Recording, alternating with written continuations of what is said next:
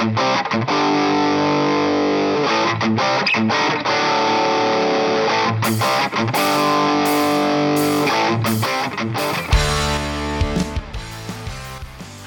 I'm Andy Scarantino, and this is the Get the Fuck Off podcast. Every week, I'm going to be talking about a new topic to help you guys get the fuck off the shit that doesn't serve you anymore. But first, let me tell you a little bit about me. I used to work as a bartender and I lived in the New York City bar scene. I smoked between a pack or two a day, and I was what you'd call quite overweight. I learned that the secret to adopting a healthy lifestyle is a series of mindset shifts. Unfortunately, they don't always come with an owner's manual, so I decided to start this podcast to give you guys the nuts and bolts without you having to do all the research on your own. Getting healthy does not mean you have to sacrifice your outstanding personality, and it actually can be quite a fun journey. I'm really excited to have you guys on that journey with me. Let's get off together.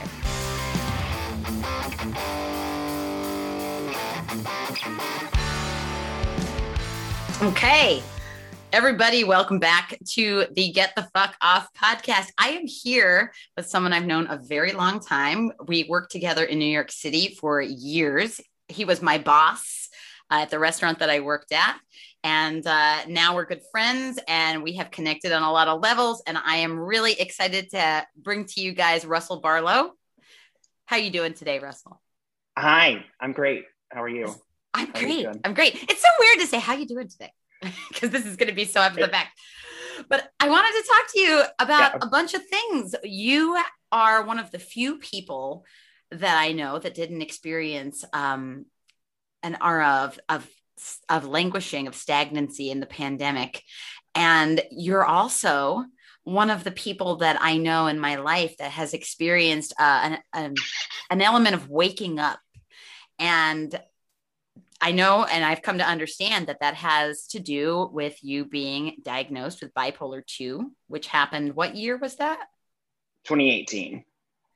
And I would love for you to talk more about that and, and the process of, of what all was happening at that time in your life and how that all how that started for you that you were able to go and get that that information about yourself that helped you to start moving in this path Sure. It was, um, well, I had been working in Times Square um, in a very, what I didn't know at the time was such a toxic environment. I mean, I, I, I had clues.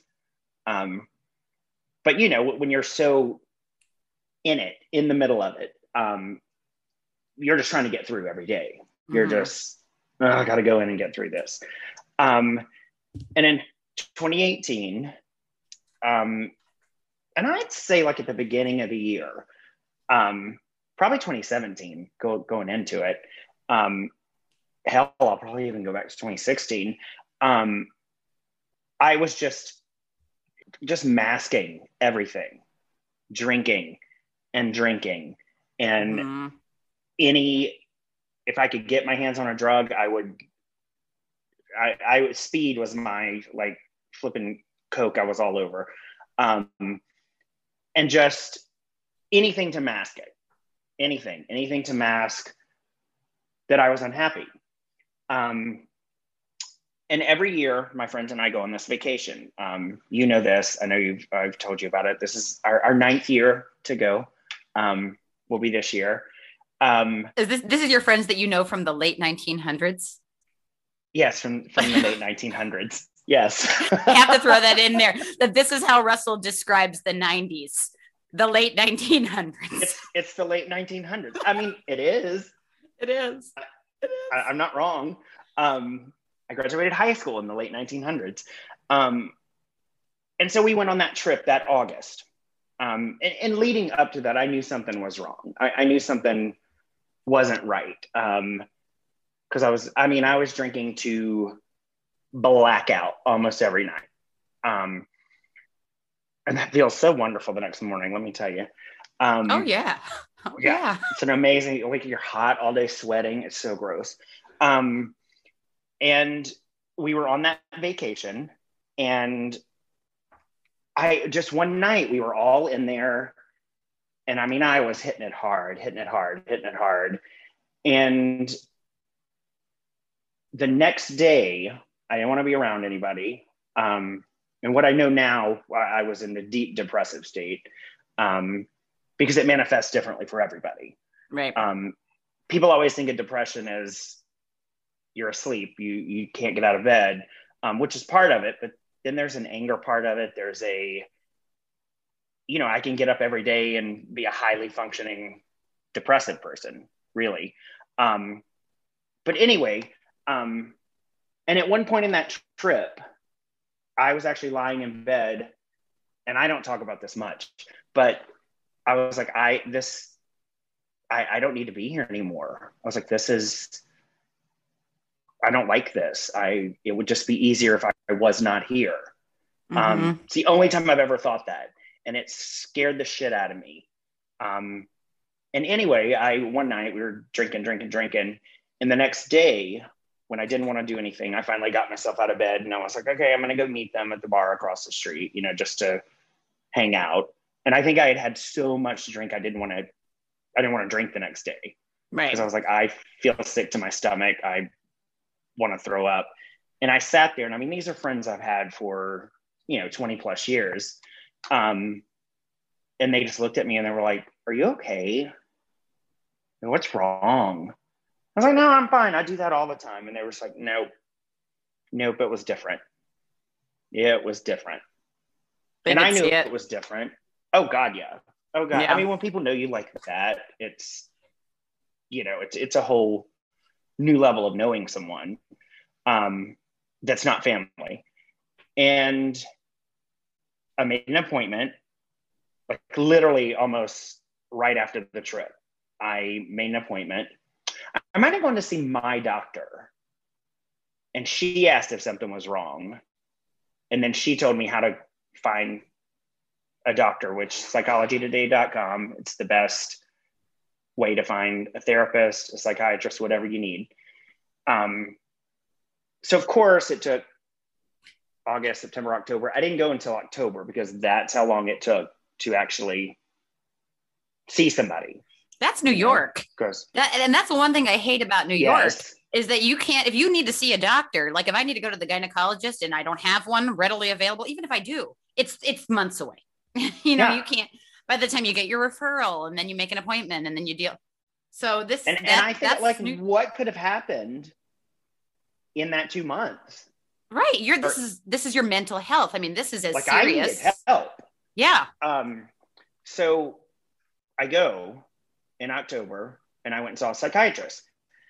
And I sit down. Um, he's still my psychiatrist, actually. Um, he's trying to force me to change since I've left the the The state. the state. I was going to say the country, but the state. Um, but he he's weaning me off of him. Um, anyway, and I just sat down in front of him, and I I was just this broken person. I was just like depressed, slunched over, s- you know, slouched. Um, and he goes, "Why are you here?" Like I, not like that, not as nasty as I just made it, but why are you here? You know, I prescribe medication. Well, what are you doing?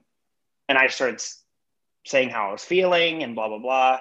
And he literally, it was almost like he took a book, a college tech, like a Psych 101 textbook, opened it. He didn't physically do this, but it's like he did it and Yeah. he just started asking questions like did, did, did, did, and I was like yes yes yes yes yes yes no yes yes no I only had like two no's in there and he goes yeah you're like textbook bipolar two and I I like started crying I was just like there is something wrong Yeah. Like finally, I have an answer. I have an answer to this. leading up to that I had been reading books you know about it and I will ever ever ever be so grateful and I wish I could have found this girl before I left um, from the Strand. And I was in the Strand bookstore in the bottom level. And you know how much I love the Strand. Um, I was on the bottom. Yeah. And you know what's on the bottom level? It's all the self help and psychology Yeah. and Mhm. um, all that stuff. And I was just standing there lost. And this girl walks up and she goes, um, What are you looking for? And I, I told her, I just literally told her what was going on. And she goes, Oh, this book and pulled it off the shelf and handed it to me. And I can't remember the name of the book, and I will email it to you as soon as I look it up. Um, but anyway, I, I read this book, and then I read um, Patty Duke's book, which was actually Call Me Anna. It's actually a really good book. Um, so I read all these books and I was self diagnosing in my head. But when he said it, I was like, oh my God. Oh my God, this is something. And he immediately started me on medication. And um, not a doctor, but I think, me, not a doctor, but I think there's a place for medication. And I think a lot of chemical imbalances need it. Um, and when you start medication, obviously you start at the lowest dose and they step you up on it.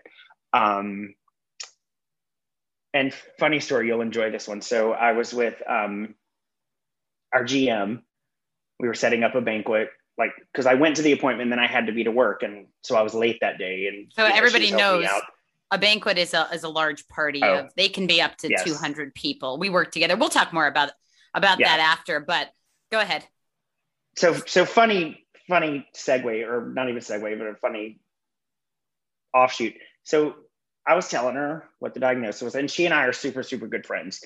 Um, so I talk about everything with her, and we were setting up, and you know we were setting up the fork and knife and doing our thing. And I, I told her, you know, I'm starting medication and blah blah. I don't know what's going to happen, and she goes, so when does that kick in? you guys, you guys don't know this woman. I mean, because she, there's not a lot of beating around the bush with her. You know, she just no. she says what she wants to say. You know. No, there's not. So I mean, if that tells you anything about how I was behaving at work, um, I was there. Because that, oh yeah, and I mean that place was such a trigger for me. It was such a trigger.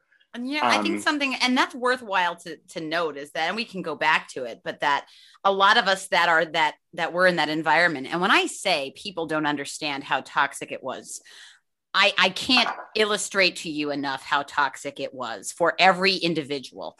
But and people will be like, "Oh, Andy, you just bitch about your job." No, no, no, it was very bad. Um, but every person yeah. that I know that stayed in that environment for so long, there was an underlying issue because if if you to stay in that environment so long there is something else going on for for you not to have that that value of yourself yeah and uh, you know yeah. I, I i remember how you were there and it's it was so it was so obvious that there was something else and i had something else i mean we all had something else and, a lot of and us, i mean a just, lot of us not all of us but and, and i mean i i learned after the fact that i had a lot of rapid cycling going on there. And if, if anybody doesn't know what rapid cycling is in bipolar 2, it's where you can have, you can be happy as a lark at one second and one thing can set you off. And you can just be angry or upset or dwell on it. And then two hours later, be fine and be perfectly happy. And it can go on all day long and you can't control it.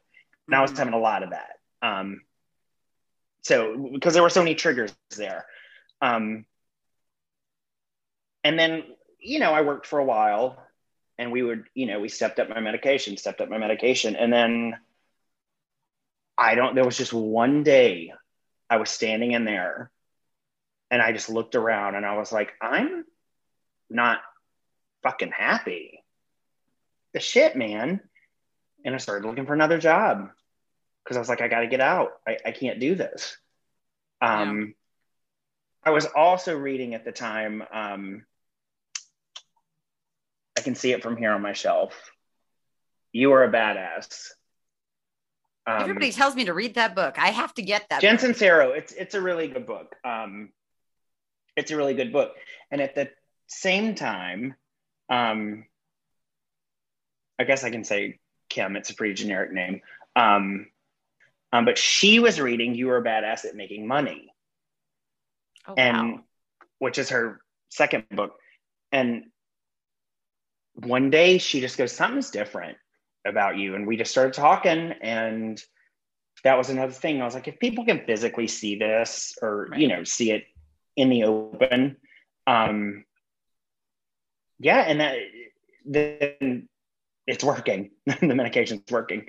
Um, and that was really, I feel like my first step to just stepping out of it. one that toxic environment and two making a a shift in my thinking which i had never done before because now all of a sudden i had a clarity that i didn't have before. Yeah and i i started my new job and you know th- things just got better. And um that's when i really was making a change in the way i was thinking. I was drinking far far less because what I learned was I was just self medicating. You know, by starting to go to therapy and seeing some, because I saw a therapist and a psychiatrist, um, that I was just self medicating because I would I would get not manic manic but hypomanic states, which is you're manic but you're not so manic as in by like with bipolar one where you're hallucinating and you're um I, I mean i was staying up late at night and doing weird shit but um it's it's not the, the worst kind of mania. It, it's more of a sedated type if, if you can say that. And i was masking that with with drinking and everything else. Once i realized that's what it was um you know i tapered that back and i i don't know it was just sort of a revelation, maybe. So when you, uh, so I because I I talk about this a lot with myself, and it's interesting to hear it in you. But for everybody that's listening, could you maybe talk about how to know that you're doing that? Like, how do you, how does, how can a person that might be listening to this that might think that they are doing that behavior of masking something with alcohol or binge eating or something how would they what is the the indicators i mean when when do you realize that it's at that level? Or did you? Um i didn't until after the fact. Okay. Um like i really didn't because i couldn't recognize it. Um and it really took it took me reading a lot reading a whole lot of, of just information on bipolar 2 one of, one of the best books, and I've actually bought this book time and time again because I've given it to people, is um, Less Than Crazy. And it's Less Than Crazy Living Fully with Bipolar 2. If you have any thought that you might be, it, it's that book is such an amazing one. Um, so with bipolar two, uh-huh. because you you were talking about unlike bipolar one. So are there any things that you can just briefly tell everybody about the differences the differences between the two and and the main things the main um i don't want to say symptoms but symptoms for you besides rapid cycling which you already talked about? Um i call bipolar 2 bipolar light. And okay. I do. I do. I'm bipolar like, well, light. bipolar, bipolar light. Um, you know it's like Coke Zero. um, um, they're just more subdued. This is what I've learned from, from the two because I've read books about both. Um, what I know, and I've never experienced bipolar one, um, it's just more subdued like you can actually see that it's happening for me. I, am not going to speak for everybody.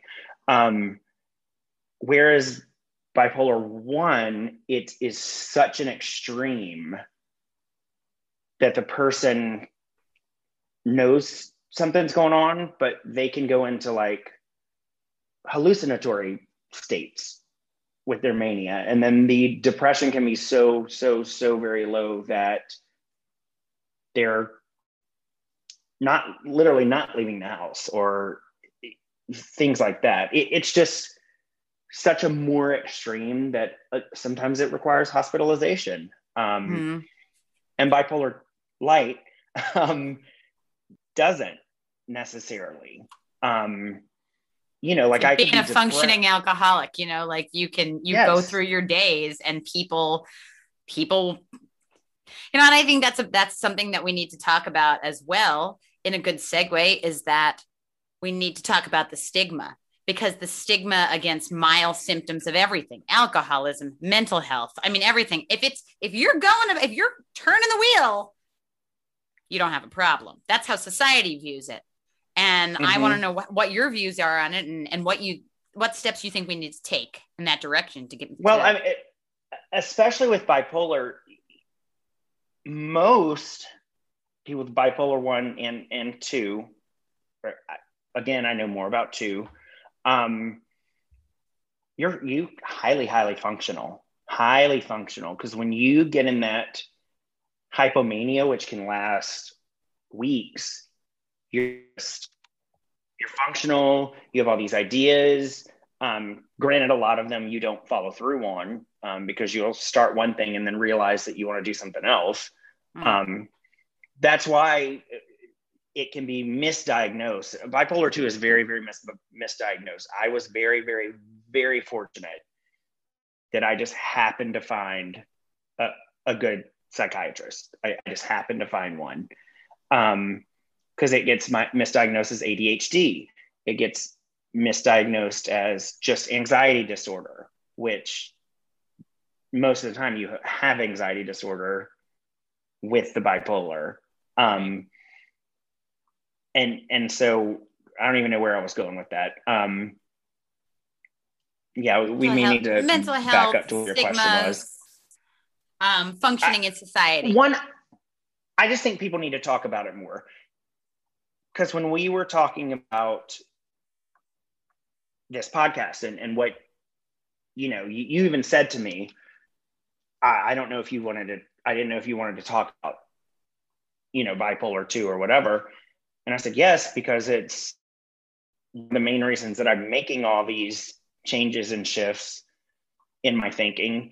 Um, but no, we don't talk about mental health enough. And I'm so thankful that it's becoming popular right now mm-hmm. because it is. It, it's it's becoming popular, um, and I'm so so thankful. And it's especially during the pandemic, people realized that they were fucked up in the head and because they finally stopped and were able to be with themselves and i think that's why a lot of people had such a hard time with it honestly i i um, agree 100% and I wanted you to talk about your experience through COVID. You have since changed jobs. You've moved to a new state.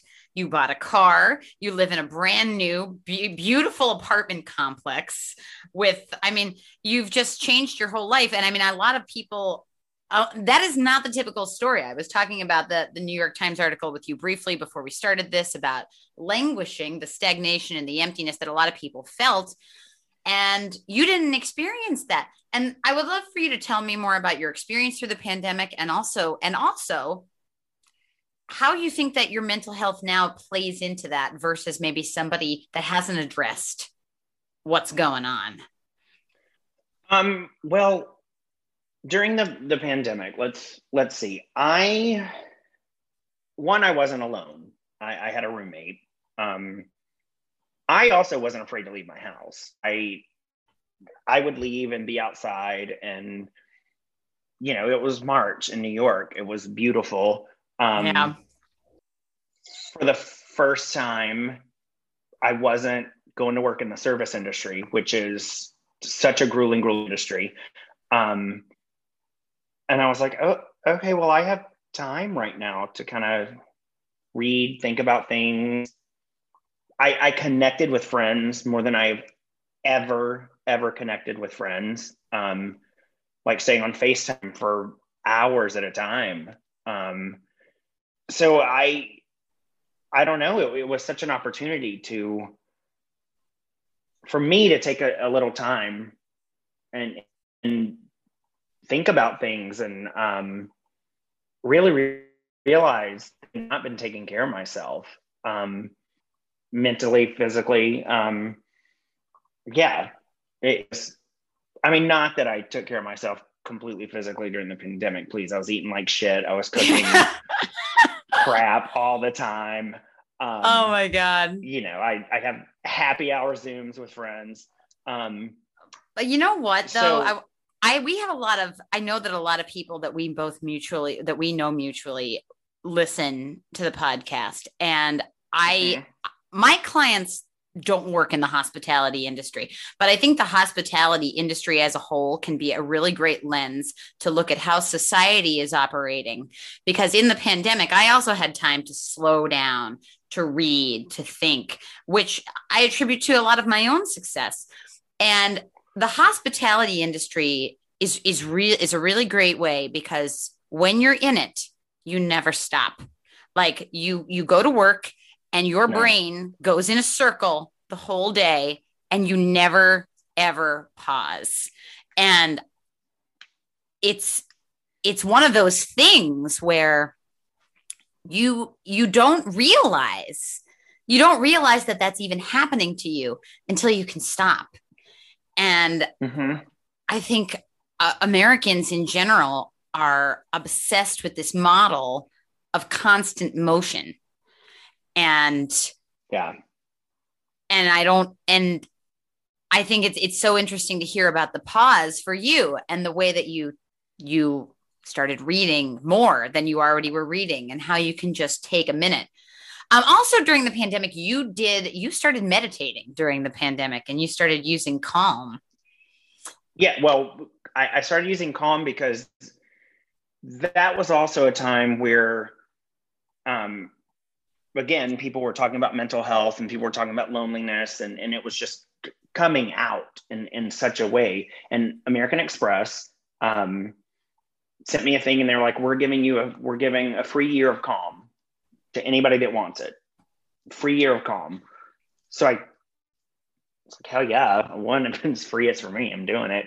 Um, so I I did it, and you know, um, in the You Are a Badass book, she talks a lot about meditation and and everything. So, um, yes, I've slowly gotten more into it, and um, it, it's hard for me. Meditation is hard for me because my mind goes in about ten thousand directions, and um, but the more I do it, the more you do it, the, the better you get at it, and which is anything. That's anything in the world. Um, but yes, I started meditating and it has held leaps and bounds. Um, yeah, it, it's the Calm app. If, if, if you, it's worth every flip penny that I didn't pay for it. So um, I have, I have and, paid and, for it. And I will say, I will say it is. How much is it? I think it's 69 bucks a year. It's like chump change. And That's it's nothing. like That's nothing. An insight timer is another great one. Would you agree that we as a society need to work on taking more pauses in order to be able to see? Yes. Yes, absolutely. And, and I can't be the only person that was happy that they were able to take a step back. I can't be. There's there's no way. Um, yeah, th- there's no way. That that's all I'll say. Um, but this time also, and I'll just go into the move. Um, when I wasn't, I did return back to, to work for a very brief time. Um, for about, it was exactly four weeks. And it was literally, they needed someone to go and open um, a, a location upstate. Okay. And this was also part of the reason I wanted to get out of the in um, the service industry.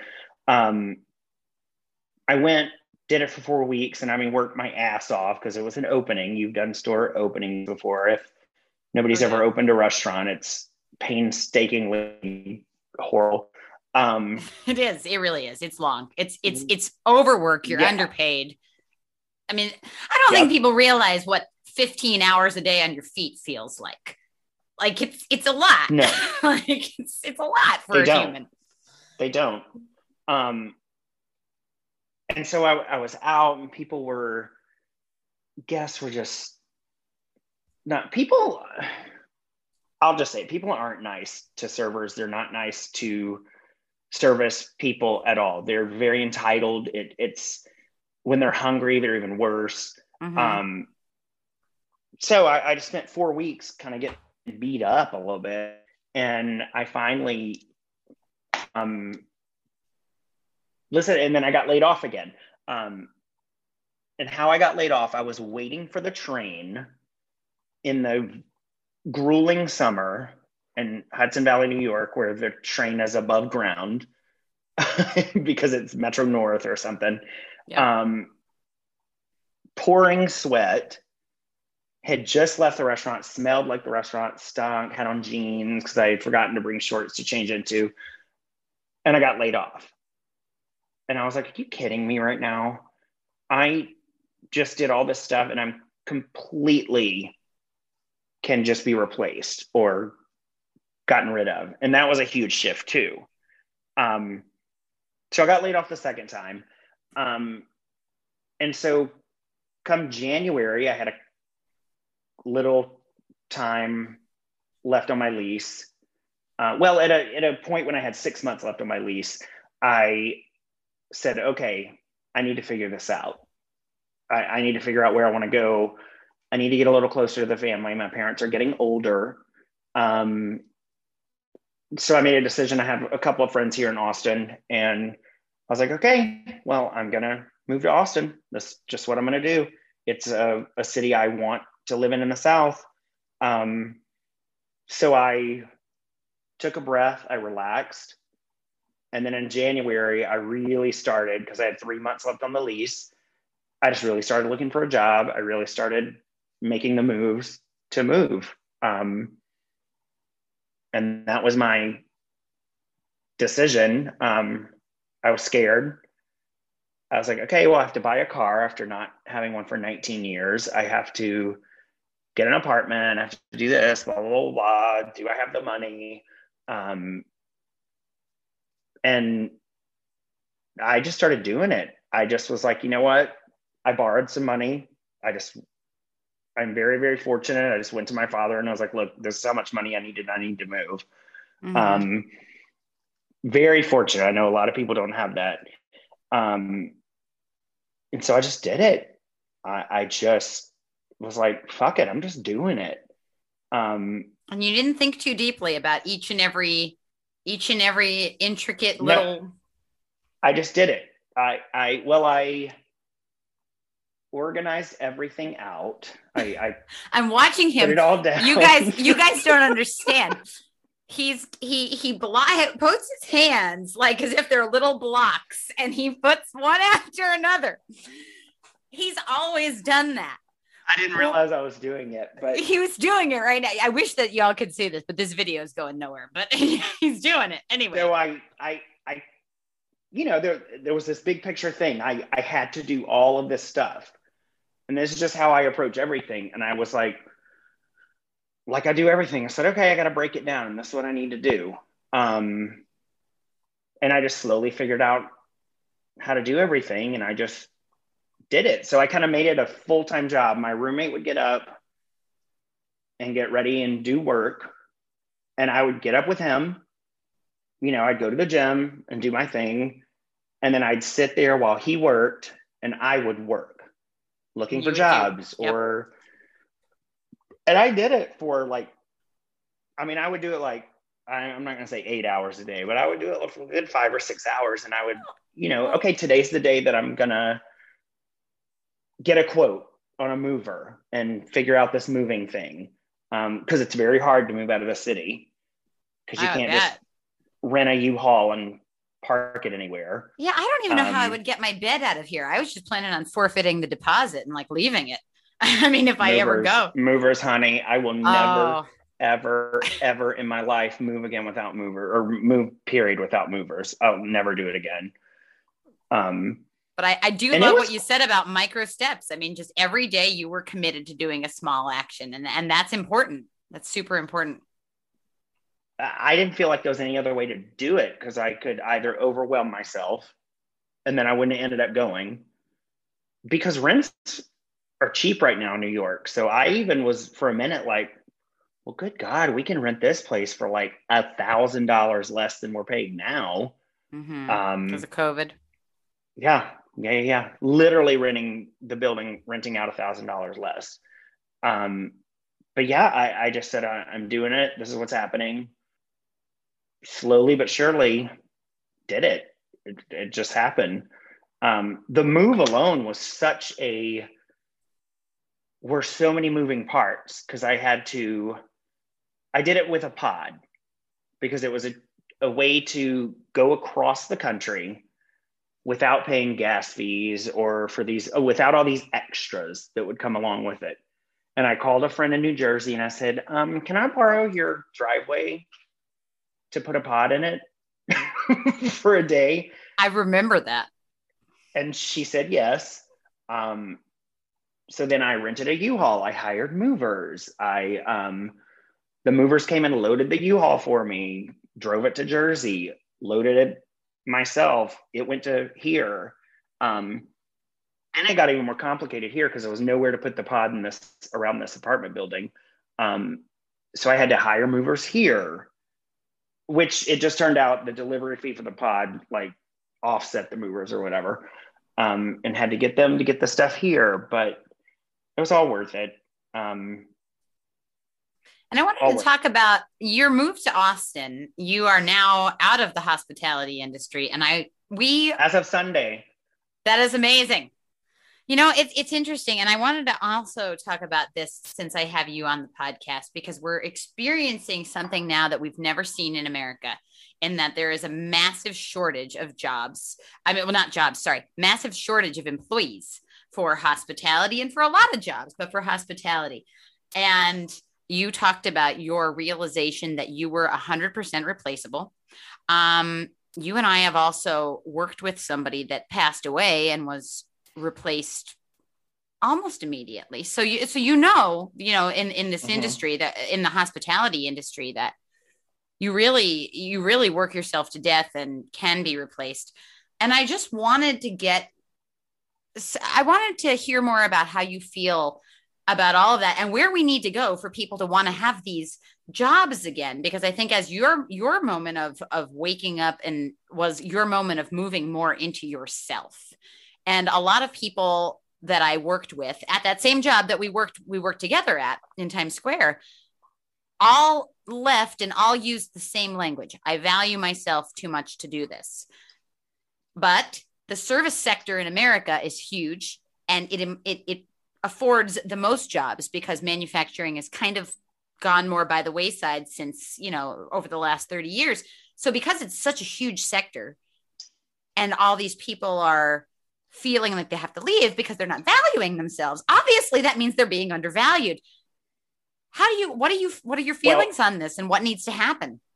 I have very strong feelings about this because knew you would. The, I want to hear.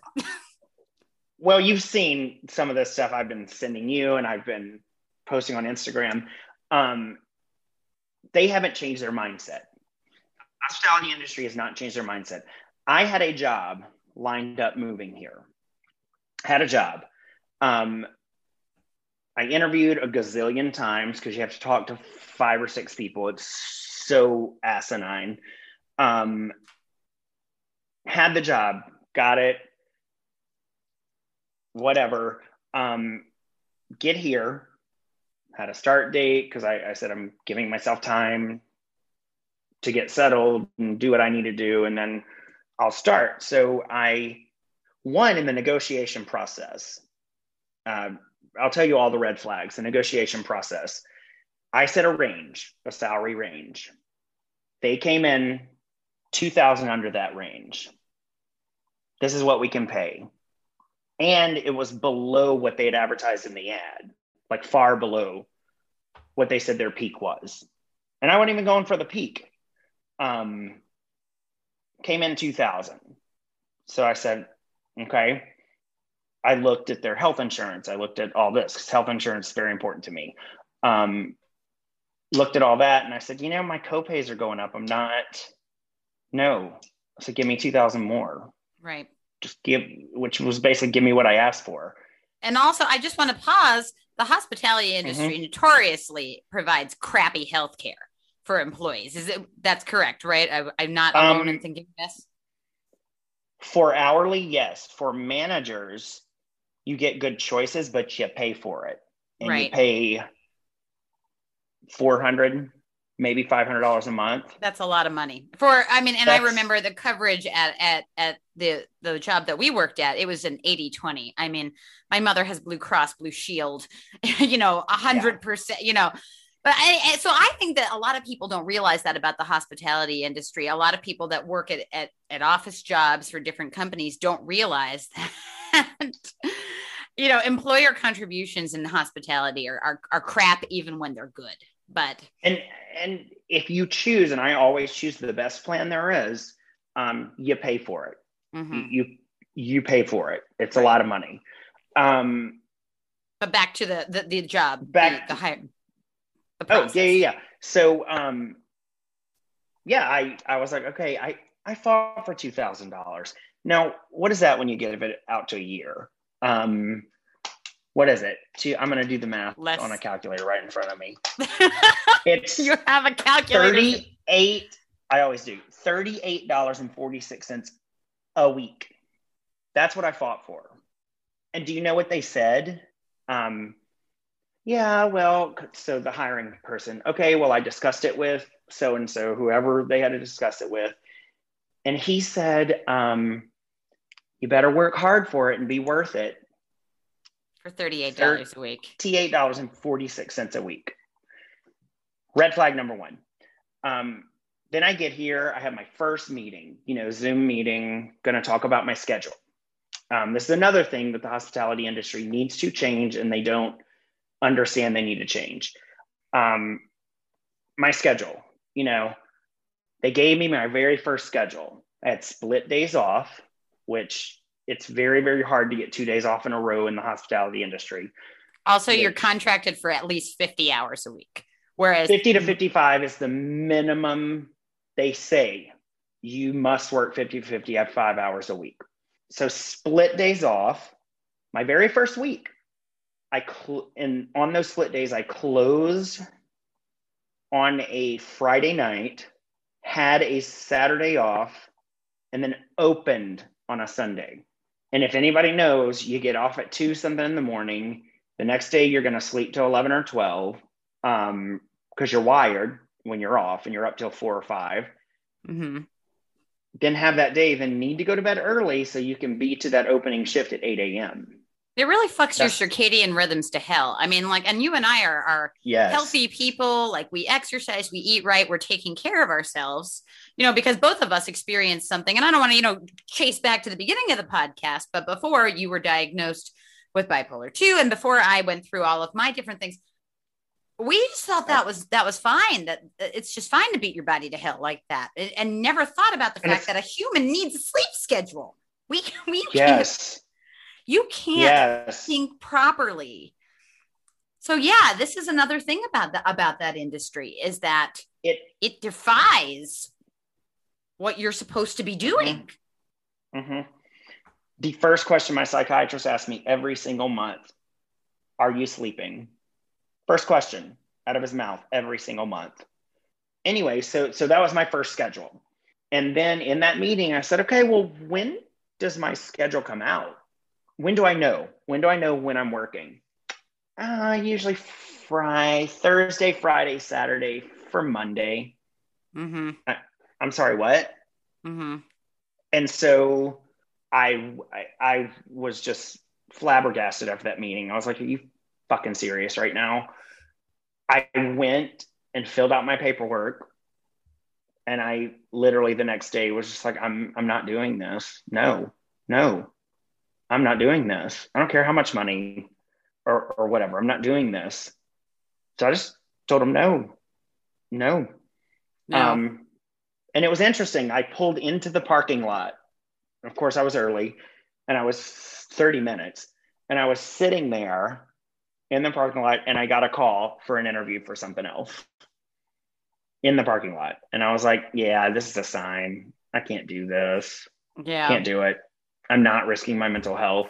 So then I just kept applying for jobs, applying for jobs. Um, and, and, then I got another job in, in the service industry.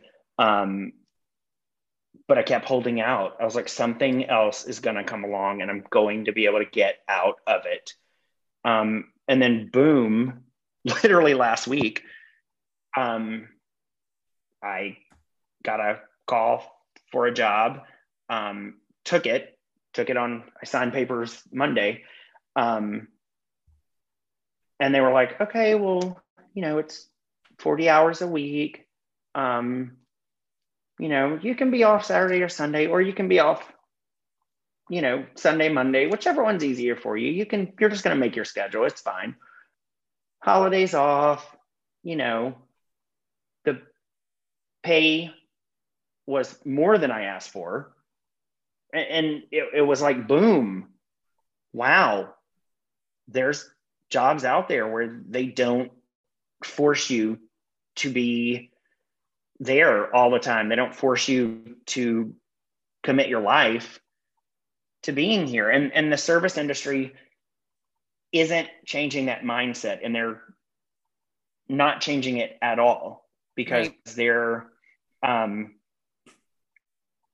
they they will guilt you into being there. I think you talked about that recently in one of your podcasts where you were saying, you know, it, they guilted people into being short staffed, like as if it was your fault that there weren't enough managers or not enough hourly staff. Um, and it's not.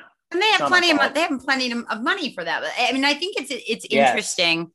I want, and I'm glad that we're talking about this, and and because I don't talk about the hospitality industry a lot on my podcast, even though it's such a huge part of my life, because of two things. One, it's not really understood, or eh, by by others. So it, you know, it kind of has it has stigma just as much as alcohol, mental health, everything else.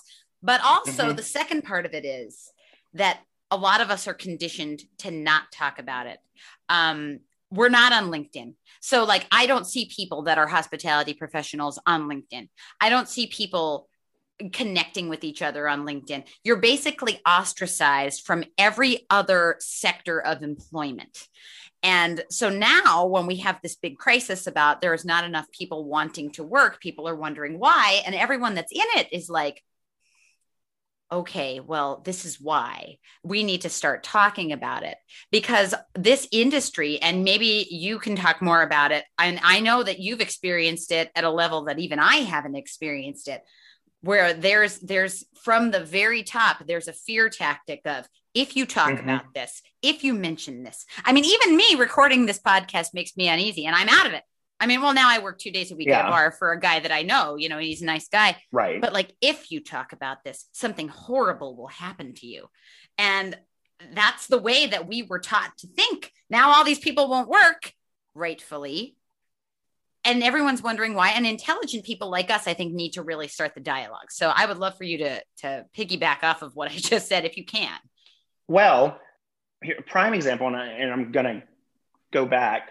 Um, when i quit the times square job i gave a month I, I gave such a long notice it was like a month and i don't remember and a half or something like that. It was something crazy.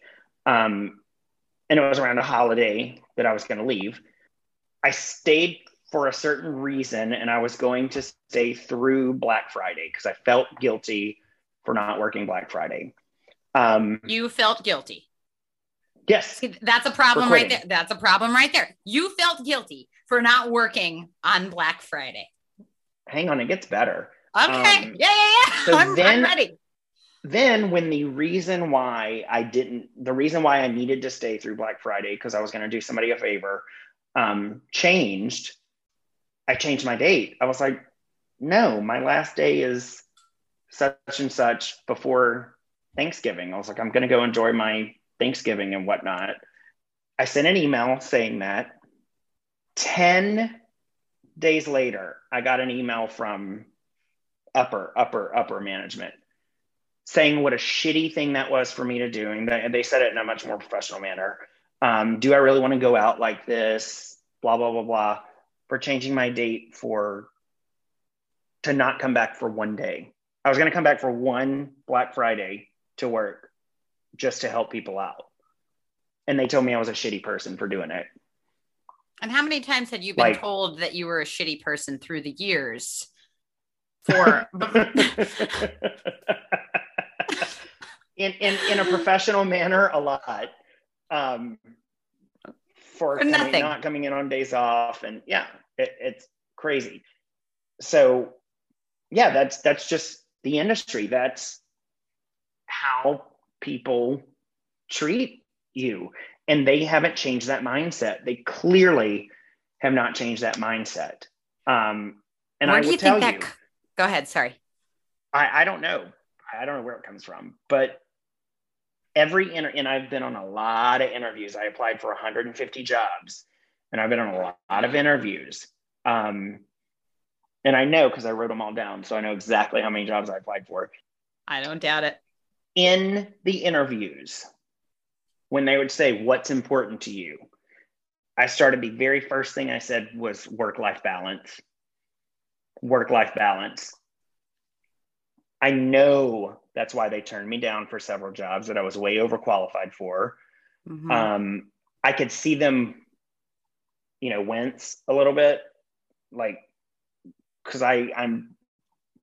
If you're in the hospitality industry long enough, you can read people like nobody's business. You can oh yeah. read a person's face. You can, I can see, I can spot something across the room.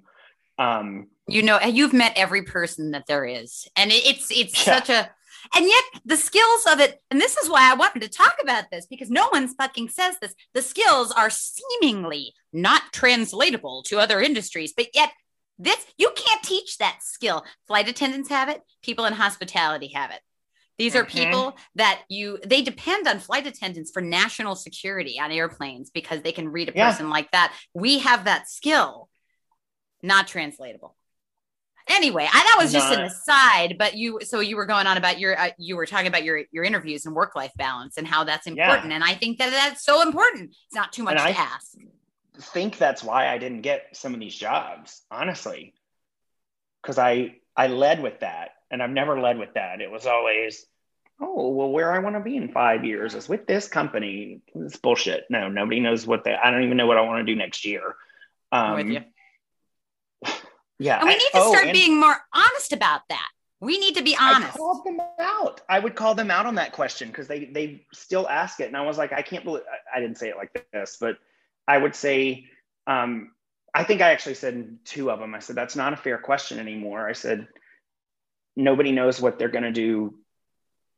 I said a year from now. I said if you'd have told us all last March that we would be locked in our houses, you would, you know, you, we would have told you were- you were crazy.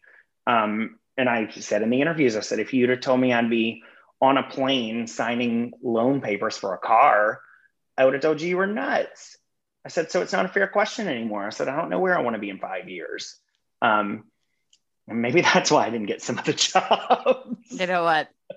It's, I think I think it's about time that we start being realistic about being realistic Yeah. about this shit. Absolutely.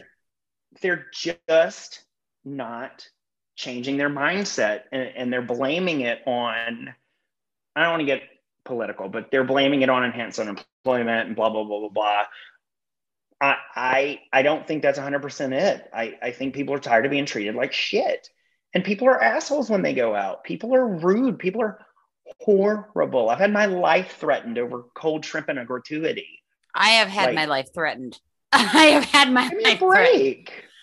I would encourage anybody if you are in a situation where you feel stuck, and this doesn't necessarily mean stuck in your job. This could be stuck in a relationship, stuck in stuck in anything. When you feel stuck, Mhm. Pause, because that's the only way that you're going to get the clarity. Because if we we didn't have the opportunity, and I think that's why people always say, especially with hourlies in the hospitality industry, you know, I stayed on the hourly side the entire time, and I I knew that that you had it Yep. way worse than we did, but on the hourly side, everybody says it's the money. It's the money. It's the money. It- it's not the money. It's not the money that keeps you stuck. It everyone thinks it's the money because the money is cash in hand usually, and it's usually a lot for an eight hour, eight hours a day, whatever you get.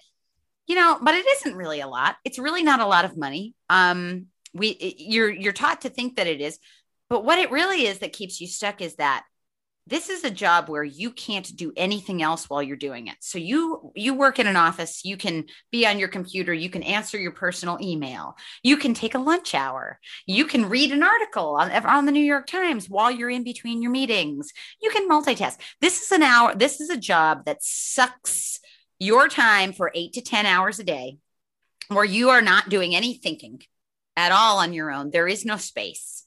And you are and usually usually from being abused by be, by either your superiors or get or, or guests you you medicate. There is there's a mm-hmm. substance abuse problem like i've never seen. And, and i know and, and i know that there are people that have worked in that industry that are listening to this and i know that that's not that you know maybe i don't know how many but i'll i'll definitely when i i'll definitely put it in the notes of the episode because i i want people to hear it you medicate. So you're spending eight to 10 hours in a rote thought process of task completion, followed by medication, followed by improper sleep because of the medication that you've done with alcohol, knocks you into deep sleep, no REM sleep. You wake up way too late, defying circadian rhythms. You do it all over again.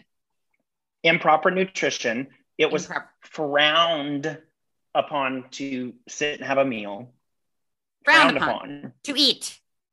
I You're working a 10 hour day. Stood up and yes. I've stood up and eaten so many times just standing there shoveling food in my mouth and yeah, frowned upon to eat. And, mm-hmm. and you're mm-hmm. in a 10 on my end 10 13 hour shift, you know. Mm-hmm. It's and and they haven't changed the mindset. That's why people aren't going back to restaurants to to work. It's they got to shift that mindset. You know you, you can't require require people to work 50 55 hours a week and not tell them their schedule. You can't do it. It, it needs to change. Right. fucking hire more people. Hire an extra manager. You can afford it. Don't tell me right. you can't because there were articles i've read where big restaurants said no we posted a profit last year in 2020 we posted a profit. And and in how did they do it? In 2020. Yeah. yeah. Um, the We're CEO, open for half the year. the the owner posted something on LinkedIn that said, "Yes, it's come. The, the industry's coming back stronger than ever. Um, where the the locations we can be open, we're turning a profit." What he left out was that they were only bringing back two or three managers. They were having those managers work six days a week at 70% salary, mm-hmm. and they weren't letting them have hourlies on. Yeah, you're turning a profit. Of course you are. Yeah, because you're complete, abusing. It's completely abusive. Have. Yes. It's completely abusive. And I I do I do want to ask you, what advice do you have what advice do you have for people that that are finding themselves in a situation where they're feeling undervalued where they need to where they know that they're stuck where they know that they're in a and this could be for anything. This could be in their career. This could be in their mental health. Um, i view you as an expert on both of those things because you've had to do the inner work to be able to get yourself to a place where you are where you're where you're where you're at. And what what advice do you have for for those people? Um, one, ask for help. And, and when I say ask for help, I mean talk to your friends. Um, because um, we also don't talk about it. We, we just don't talk about it. We're, we're unhappy. We're stuck. We internalize it um, because mental health is so frowned upon not frowned upon but there's a stigma around it we don't talk to our friends or anything um, talk about it. Talk as much as you can. Um, if you can get a therapist get a therapist. There's so many resources out there to be able to talk to a, a, a, a health professional. I think talkspace is one where you can do a lot of that for free almost.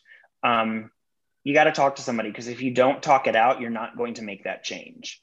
It's not going to happen and I, I really think that's one of my main key things is talk and then be willing to make the change. You you stay stuck because you're scared of change. It, it's people stay stuck because they're scared of change. I was there eight years. I was scared of change.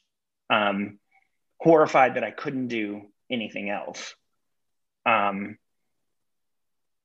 and, and I think really talking to people really kind of starts that and gets you to thinking for yourself. Because you're not thinking for yourself when you're in these situations. You're that job is thinking for you. That person that you're t- toxic person is thinking for you. The anything that the alcohol is thinking for you. The behavior you're the not. behavior. You're the on behavior, you're yes. you're on autopilot like that's what a lot of people yes. don't realize. You are fucking on autopilot. Your brain is doing it on its own. You're waking up and the mm-hmm. program starts. You're out of bed. You go to start the coffee. You go to take a shower. You go to you're on autopilot.